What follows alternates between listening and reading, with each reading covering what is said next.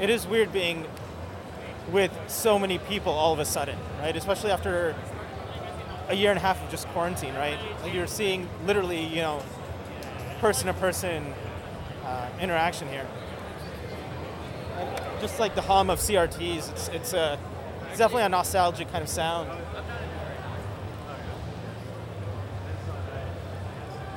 Yeah, so the areas are divided between uh, Melee and Ultimate, but even even the Melee setups are on uh, L C D screens now, which is definitely a lot easier. Um, yeah, from what we can tell, it's like everyone is very, very well coordinated. Everyone's masked. It's, I'm seeing a lot of more traditional K N ninety-five masks and uh, surgical masks than um, simple cloth ones or simple bandanas. Um,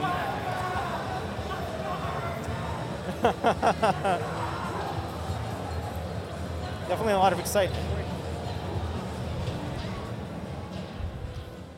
So right now we're at the, I guess, the registration desk.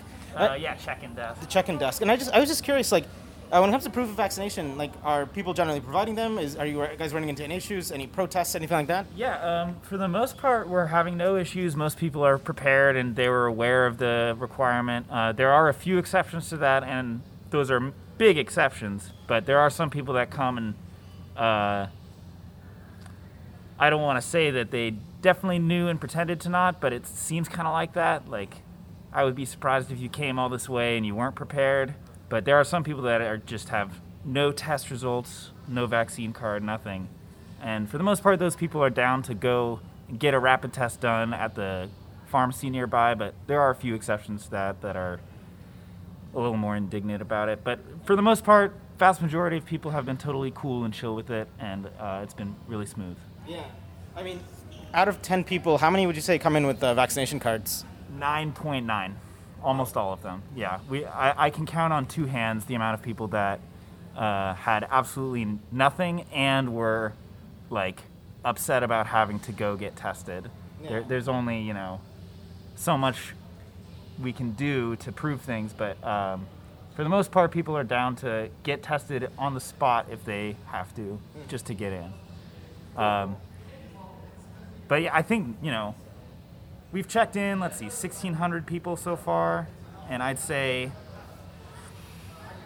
I'd wager to guess twelve hundred of those at least were with vaccine cards ready to go, and another couple hundred of those had tests, and then only maybe one hundred at most didn't have either, and most of those people went and got a test and came back. I feel way better that everyone's required to either be vaccinated or have a negative COVID test, and everyone's wearing masks. I think it's just way better. You know, it feels like not as many people are able to get sick this way. I think it's a really good thing. Like, in my opinion, every event should be doing this. I was really, really looking forward to being back at a major just because, you know, I get to see all these people I know, get to play against, like, the best players. Um, just the environment is really exciting. So, yeah, it's it feels really great being back. Hello, this is F T W with Ahmad Khan, part of the Dot Esports Podcast Network. I'm Ahmad Khan of Tom's Guide. Over the past year, Super Smash Bros. Has been hit particularly hard amid the coronavirus pandemic, as we've discussed on this show, due to the lack of reliable competitive multiplayer over the internet. Simply put, the scene struggled maybe more than any other esport. Aside from an impact on the play, it's also faced a reckoning, as multiple top players, commenters, and influencers have been accused of sexual abuse, with many being banned from competing in nearly all notable tournaments. So this past weekend, we traveled to Round Rock, Texas, a suburb just outside of Austin and home to Low Tide City, one of the first major tournaments since last February. We spoke to some of its attendees, some who you heard in the intro, as well as Rob Oracle Dixon, one of the lead organizers of the event. I'm sitting down with the tournament organizer for Low Tide City, Rob Oracle Dixon. Thank you so much for uh, jumping on the show with us. No problem. Yeah, so first of all, the venue's beautiful, and it does seem that the event is going off without too many hitches. I mean, so, so far, I mean, how has the event been? Uh, right now we're on the second day. It's been really good so far. No major hiccups. Um, things have been running smoothly. You know, there's always a little fires to put out. Yeah. You know, it's been kind of surreal because it's been, you know, almost or over two years, I guess, at this point, since the last time I hosted a big event. So I kind of forgot what it was like to play, and it was like, oh, should I be worried? You know, is this normal to feel this way? Are we good? But uh, no, it's been going off really well. I mean, in planning for this event, what was your biggest worry? Um... You know, it's been pretty straightforward. I haven't had too many big worries. The size of Ultimate, right? So it kind of immediately blew up to, uh, originally it was going to be a five twelve cap, yeah. uh, and that filled up in like eighteen hours or something. Um, so we expanded it to ten twenty-eight, which we hadn't done before, hit that cap. Uh, and then expanded it again to twelve eighty, and it didn't fully hit that cap, but it's, I think, over eleven hundred people in wow. Smash Ultimate. So extremely large bracket, but I mean, we, uh, yeah, you know, we just had, we had, we've had enough time and resources to be able to properly accommodate for that. So, so far, you know, we're right now over halfway done uh, with the, uh, with the pools. So we're looking pretty good. I mean, including staff, including attendees, how many people are we looking at for this event? Um, Over, I would say probably in the twenty-three to twenty-five hundred range. Yeah. There's on Smash G G, there's two thousand, a little more, bit more than two thousand registered. Add in staff, add in, um, you know, media. People have been buying spectator passes at the door. So, I mean, since we're in Round Rock, Texas, which is obviously in the state of Texas, the the COVID restrictions here are extremely lax. Um, I assume any kind of safety protocols would be coming from the Kalahari Resort itself. I mean, what kind of uh, safety measures have they and have you guys been trying to implement to ensure everyone's safety? Well, I mean, masks. Obviously, we're all sitting at this table wearing masks.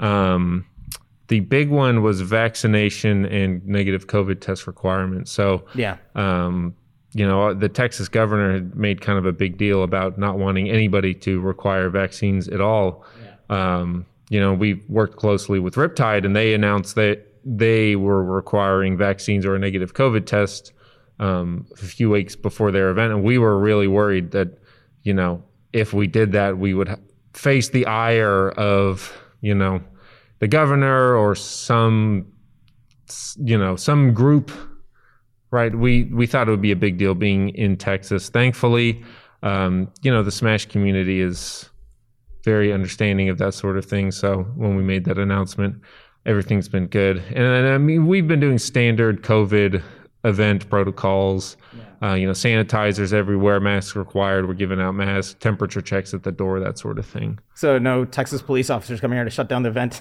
Not that I know of. Uh, I mean, fingers crossed, there's still a day and a half left. uh, you know, how do you ensure that everyone is vaccinated or has a negative test?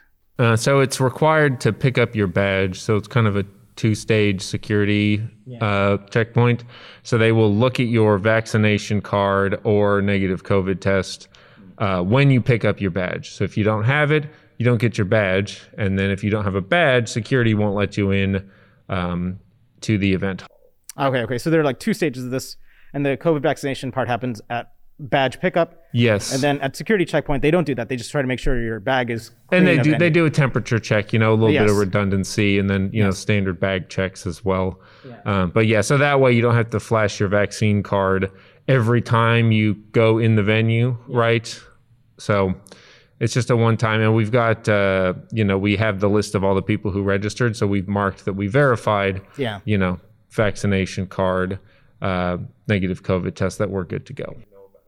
Um, now, when it comes to the testing, does it have to be a P C R test, or is a rapid test okay? Um, the rapid test is okay. Um, we we recommended the uh, P C R test. Yeah. Do you do you have any idea what percentage of people came in with vaccination cards versus um, just negative tests? I do not. I would have to go check and see if we have those numbers. Yeah, yeah I'm curious. I'm curious as to like where it breaks down. Is it seventy percent vaccination cards and thirty percent negative, or you know, yeah, like I said, I, I'm not one hundred percent yeah. sure. And then beyond that, I mean, I know at um, Riptide there was a small COVID scare. Um, there was there there was somebody who reported as COVID positive, but uh, it, it, they showed no symptoms of it. Um, have you had any instances of that happen so far? I know we're only we have not. Yeah. So from what we've seen, nobody has reported that they've found out that they've had COVID. Mm-hmm. Um, right. So we've been keeping an eye out for that in case we need to take any drastic measures. But um, yeah. Nothing so far. Um, and then, I mean, when that does happen, if it does happen, what is the protocol?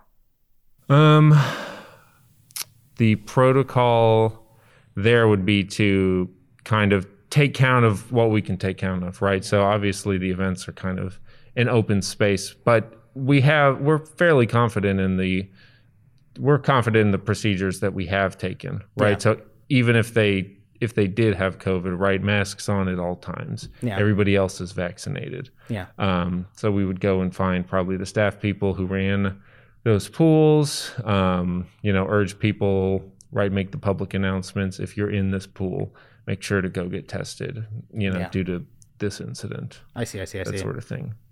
And I mean, with the tournament going as it is so far, um, beyond just any scares, uh, you know, co- with COVID and whatnot, mm. what are the other major challenges that you're having to deal with? Um, I mean, I feel like if I say on the microphone that it's been pretty straightforward, that something's going to go wrong immediately. um, I mean, logistics has been a problem, not a problem, but yeah. um, always something to deal with with events, especially because we have so many. Mm-hmm. So we have, you know, two different side events for Melee and Ultimate, Melee and Ultimate Singles, five different fighting game events. Um, yeah. Right, so kind of coordinating, getting everybody in the right spot um, has been, I mean, it's it's been, I guess you could say it's been a challenge, but I've been doing this for a while, so it's pretty, you know, it's pretty understood on how to deal with those problems. No, I mean, I echo your earlier sentiments, you know, walking into a venue a Smash venue after after a very long time and seeing people very close to each other, but competing and being really enthused. It, I mean, how do I sum this up? It, it really does feel like things are starting to swing back to normal. Yeah, I mean, it's been, it's been an interesting few years, right? You know, so like I said, um, kind of haven't, hadn't been as active in the Smash community after L T C seven. We're working on, we were working on a big, Uh, L T C expansion, so it was going to be Low Tier City Expo and adding in a full vendor booth and a bunch of other stuff to the event, and those all fell through because of COVID. Um, right, no events, and that was one of my main hobbies. So it's been kind of, you know, difficult, but you adapt to changing changing circumstances. But it's just been so it's so strange. You step into the event and a lot of things are different, you know. Some pe- people have uh, gotten older, look a little different, but a lot of things are exactly the same as I remember them. It's like st- it's like I woke up from a from a two-year coma, you know, straight into the Smash tournament. It's uh, really cool to see, you know, it like for, the community has always been my favorite aspect of it. You know, just people hanging out with their friends, seeing people that haven't in a long time. You know, I've seen people who just come up and said hi to me, who I basically only ever see at big events. So for me, it's been like two two plus years since I've seen them. So um, yeah, it's definitely been really nice to catch up with people. Regardless of COVID, a lot of players in twenty twenty have kind of had a reckoning, uh, especially in regards to their behavior, certain actions, whether it be sexual harassment or just the way they behaved. And that's led to a lot of self-exiles and outright bans for certain players. Uh, I mean, how have you guys been dealing with some of that? Are, have there been players that the scene has maybe largely kicked out that are, that are trying to come into to the venue and to try to compete? Um, have you had any issues regarding that at all? We haven't had any like tournament issues with that. I think it's it's pretty clear at this point that those people are not welcome in the community. So we've seen people come back, but usually what that means is they're on YouTube or they're on Twitch. They're not trying to come to these events because they know it's not going to be good for them, right? If they do that, the community, the people who actually show up to the events, you know, have made it clear that they're not wanted there. And, you know, as somebody who's, um, I guess, an organizer for the community in a lot of ways, uh, definitely when a lot of these accusations came out, there were maybe other esports communities that were definitely pointing to something that was maybe intrinsically wrong with the Smash community or the mentality of the community in general. But given the reaction and given um, how ter- or tense everyone's been, I mean, what does that say to you about the Smash community at large?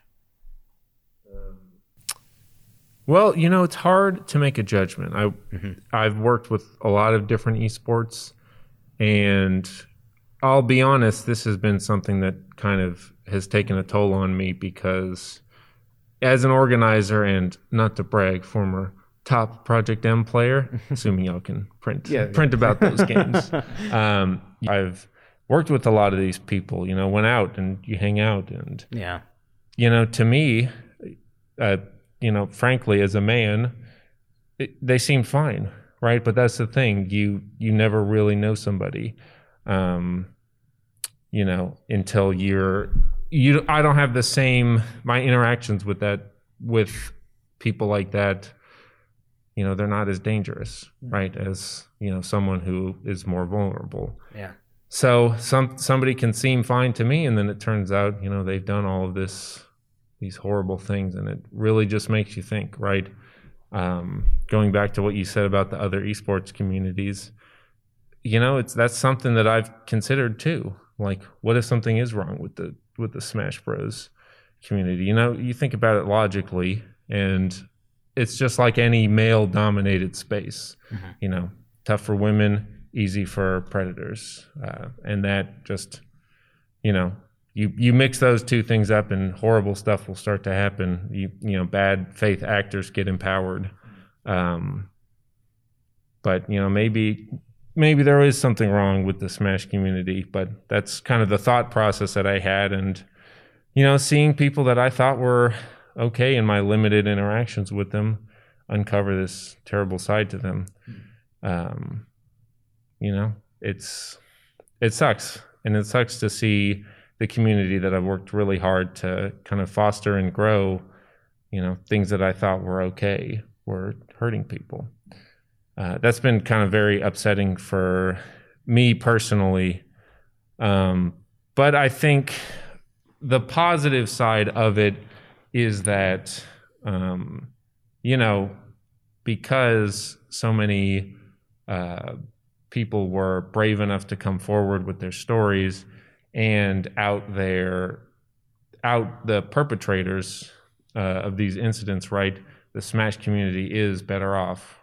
So we've made we have made sure people have people know that, you know, it's okay to come out. We'll support you, uh, and with that as the case, we've gotten rid of a lot of bad people. And so, one could argue, and that in the other esports scenes, you know, maybe something is wrong with the Smash community that it attracts creeps.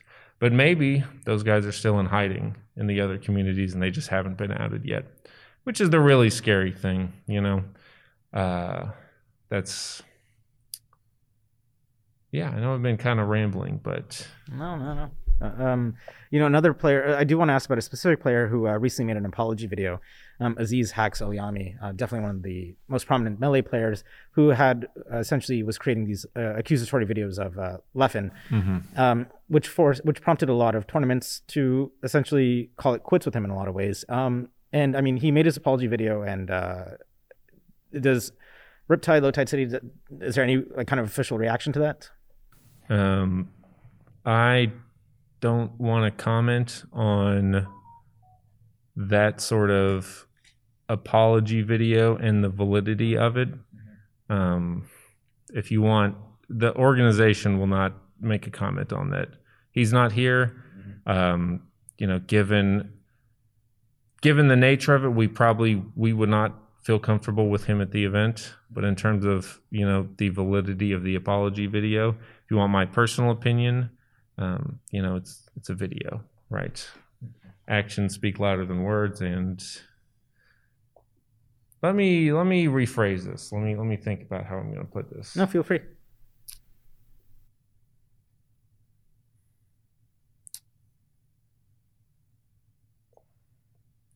Yeah, I'm just not. I'm not super. I didn't watch the video. Mm-hmm. I didn't. Uh, I don't want to make too many comments on it from my cursory glance. Um, right, the feelings that Hax has expressed are not, um, they indicate to me that he's going through something very difficult.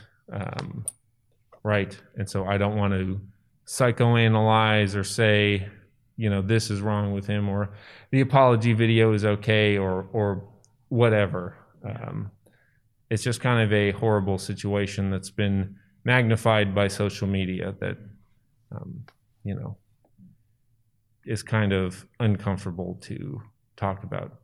You know, from an event standpoint, I think there's legitimate, it's it's like with any, a lot of these other cases, there's legitimate reason to feel uncomfortable with him at the event.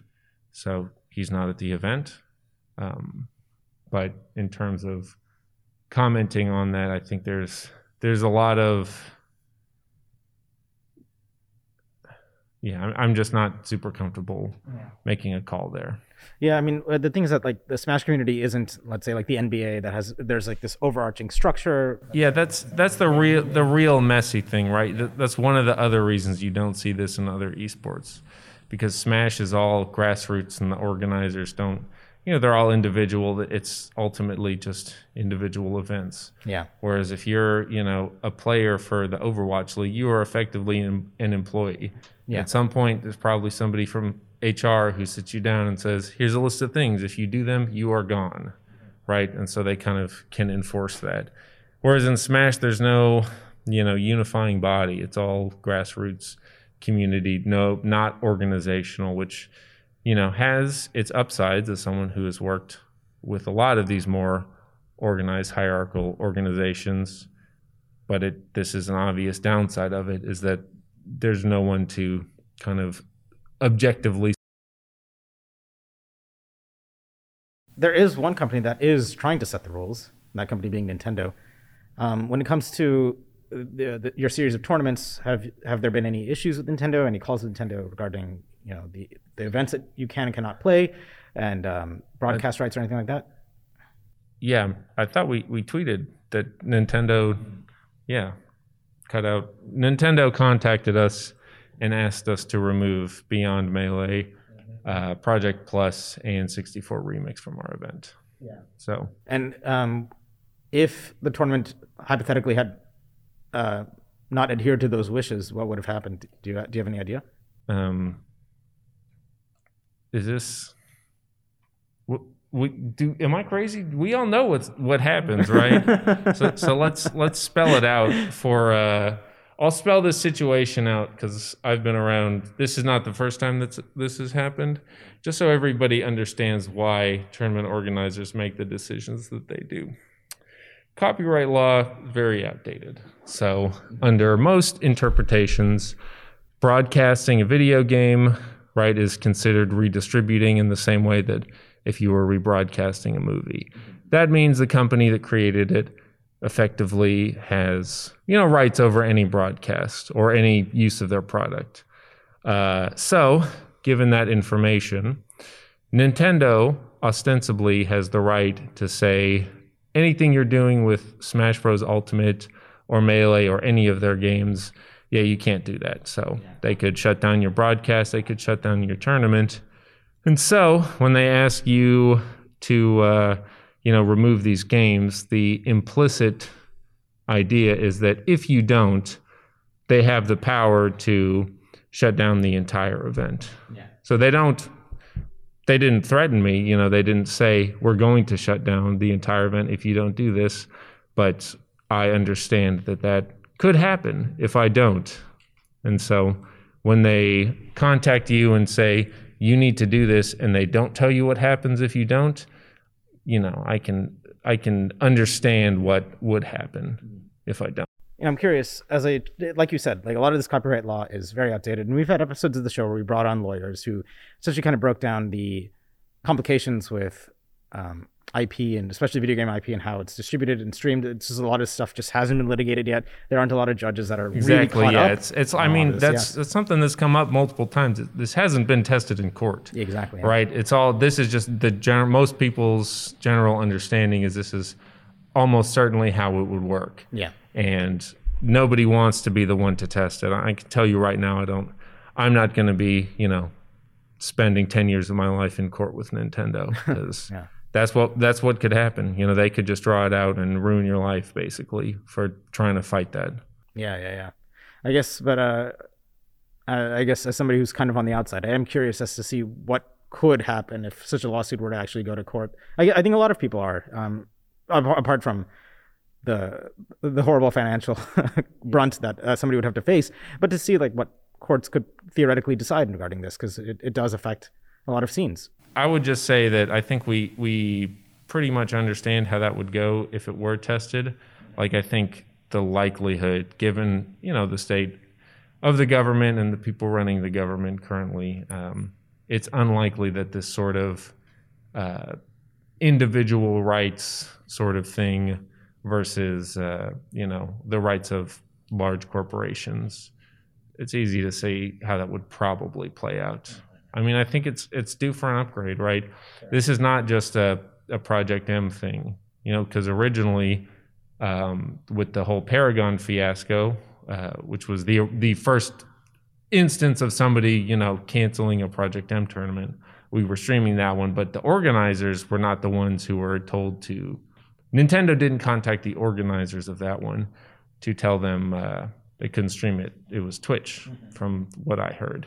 You should probably fact check this before putting this in, but I'm fairly certain that it was Twitch, right? And why would Twitch be interested? And it goes back to the media rights, right?